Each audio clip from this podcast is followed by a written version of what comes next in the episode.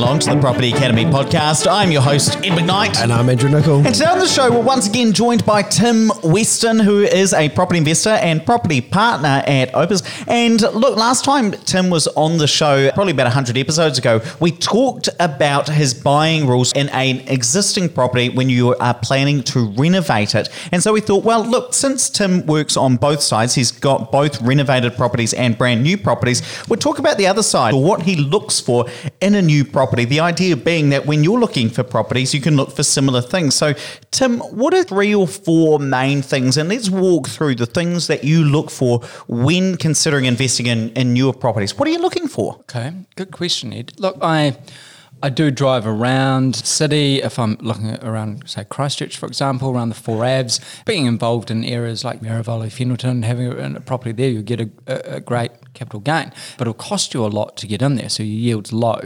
When there's other areas like right beside it, for example, where you better value for money, so to speak, but you could your yield's high, so you get better value for money from what, what I see. And as the the city's been expanding and changing, there's a, a, couple of areas that, that I see that there's a lot of like gentrification going on. So you've got a lot of old villas where people are uh, pumping a lot of lot of money into. Yeah, villas are villas are the killer of all investment. So I've had several situations where I buy a villa because they look nice and they got good character, and you think you can renovate them. And the problem is they're such a nightmare to keep maintained. And I think every investor who's been around a while that's invested in villas wouldn't touch them with a barge pole. They'll cost you twice the amount, excluding the rot and so forth, but just yeah. all the intricate details on them and so on. So if we're talking Christchurch, for example, is that's there. Uh, I've spent most of my life here, so I know they're the, uh, the best. So a couple of areas, if I can talk areas, for example, you've got say like the most affluent, and that then pushed through to St Albans. So 20 years ago, St Albans was a good spot, and now that's pushing out towards like your Edgware and your Richmond areas. Yeah. And then the other side of like Riccarton, so Fendalton, Riccarton, and back around the other side of the park there, you have uh, Addington. So they're all very close to the CBD within the four Avs, literally three or four minutes drive away, but land is cheaper. So you do get good value for money. Generally, you should get places that will pay for themselves. And then there are somewhat like high density, so you'll get townhouses going up and new homes, but there is a lot of the subdividing and house goes on the back. But people yes. are doing up the villas. So that sort of characteristics really shine for me, and I, I noticed that. So that's where I look.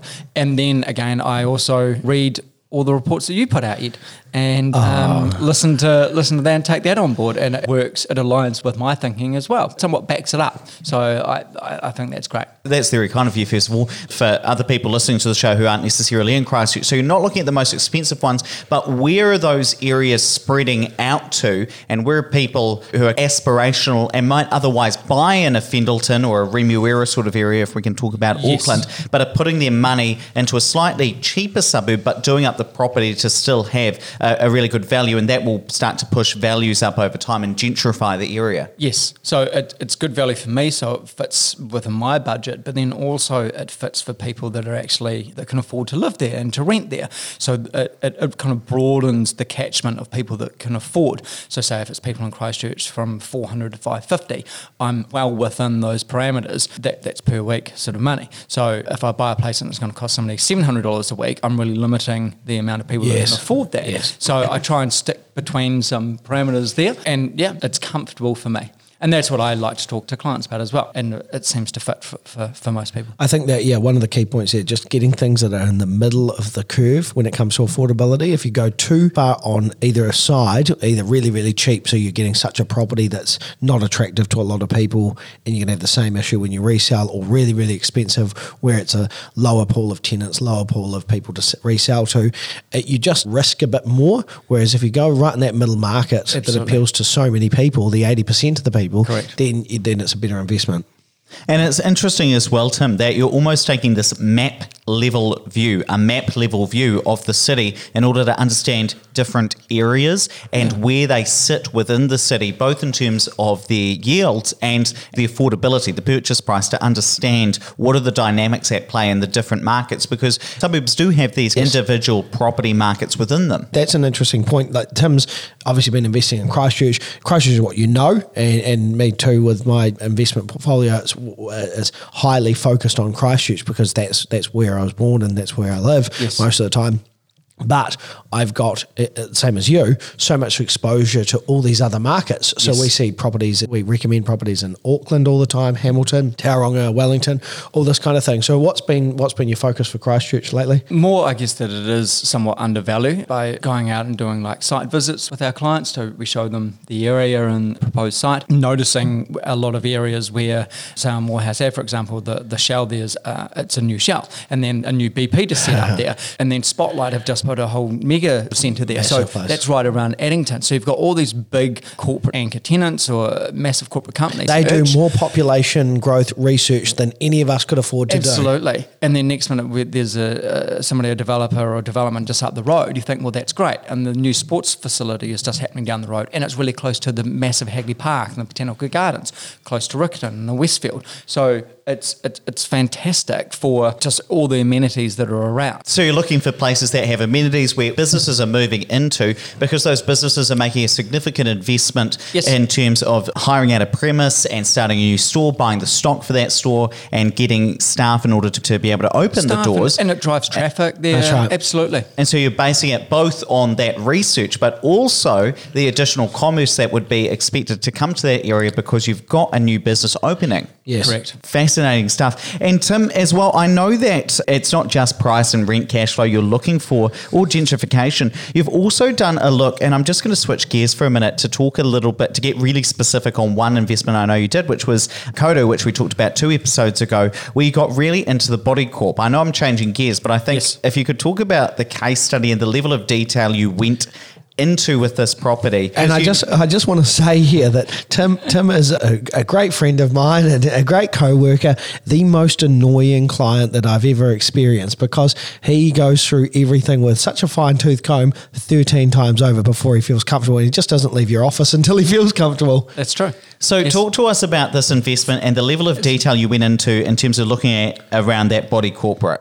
so as other people put it, I'm, I'm just quite thorough. It was more just getting an understanding of what's going on. Where's the money spent? So the body corp is. Can we just that- explain how body corporates work just for your listener that hasn't had that Um, before? so it's more look it covers say uh, there is a charge for like uh, it's another company, a third party So that sort of it's an runs and apartment looks complex, after. and so this this has got a, a collective pool which pays the common uh, things like the insurance, Insurance, the yes. rubbish collection, all those kind of things, right? Yeah, somebody to come and mow the lawns and do the hedges, do the weeding and so forth. So just general upkeep. And then there's a bit of a sinking fund. So it's costs that you generally have with a normal house, but you're somewhat, you have to put the money in each year and it's, it's something that just regularly happens. But at least the, the presentation of the place, that from the day that we brought it till even in five years' time, it's still going to look exactly the same. It's going to be clean. It gets washed once, a, like who, who washes their house once a, a year? Like it actually gets water blasted and there's somebody there every week with a blower, all the leaves go and everything. So it's it's great and it's just what you pay for. But So that preserves your is good. value. Absolutely. And then it's good for tenants. They, they like to live there because it's a well groomed place. And so, in terms of the level of detail you went into with Yes. this body corporate, because you noticed it was higher than you would expect it to be. It is, yeah, yeah. How did you know that? And then what have you done about it? So it was more just looking through. So there is like expenditure, so we can see where all the money actually goes. And I guess I just like to know where where the funds Every do last go. dollar goes. I noticed there was one outgoing was somewhat large. So we all pay our normal rates, but there was a $25,000 charge for rubbish. So what's happened is there's just some large bins, so one, uh, three for recycling and three large bins for general waste. And it was 25K and we still paid normal rates. It would be silly to have 36 apartments with three bins each, like that's Yeah. 90 Yeah. odd bins lined up, which is horrendous. But now I've gone out and I've just been getting quotes from a couple of other companies, and they're literally, I've got one which is a third of the price. So it's just really making sure that, hey, yes, it's like a mainstream company that comes to pay out the rubbish.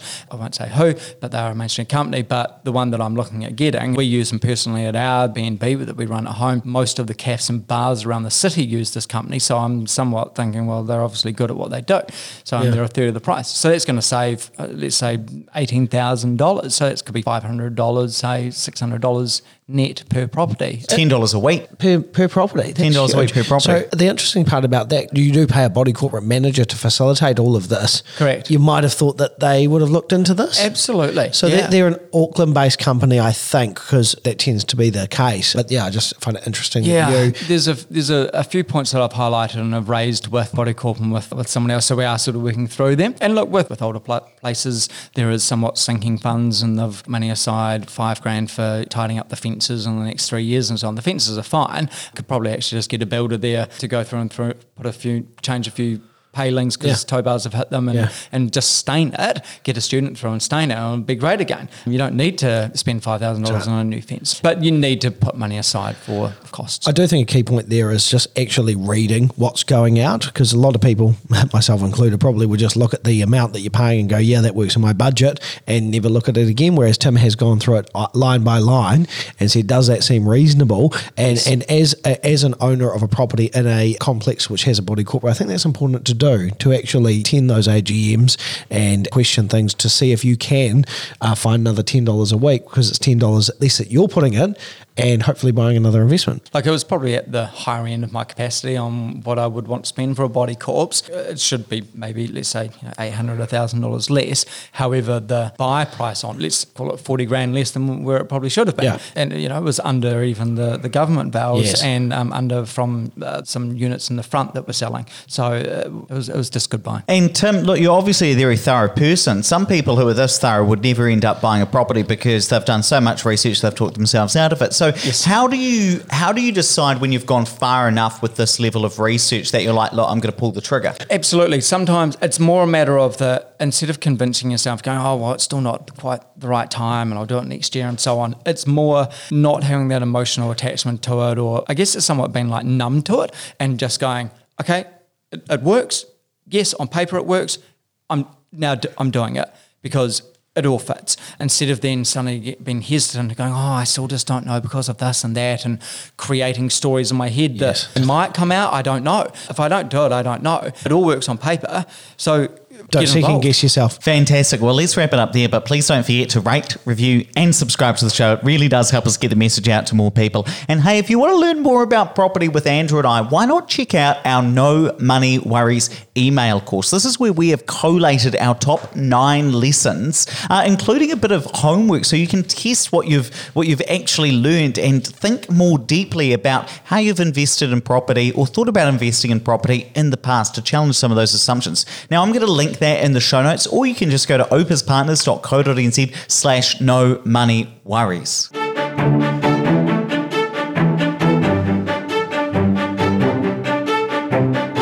Thanks for listening to the Property Academy podcast. I'm your host, Ed McKnight. And I'm Andrew Nicol. And we're going to be back again tomorrow with even more daily strategies, tactics, and insights to help you get the most out of the New Zealand property market. Until next time.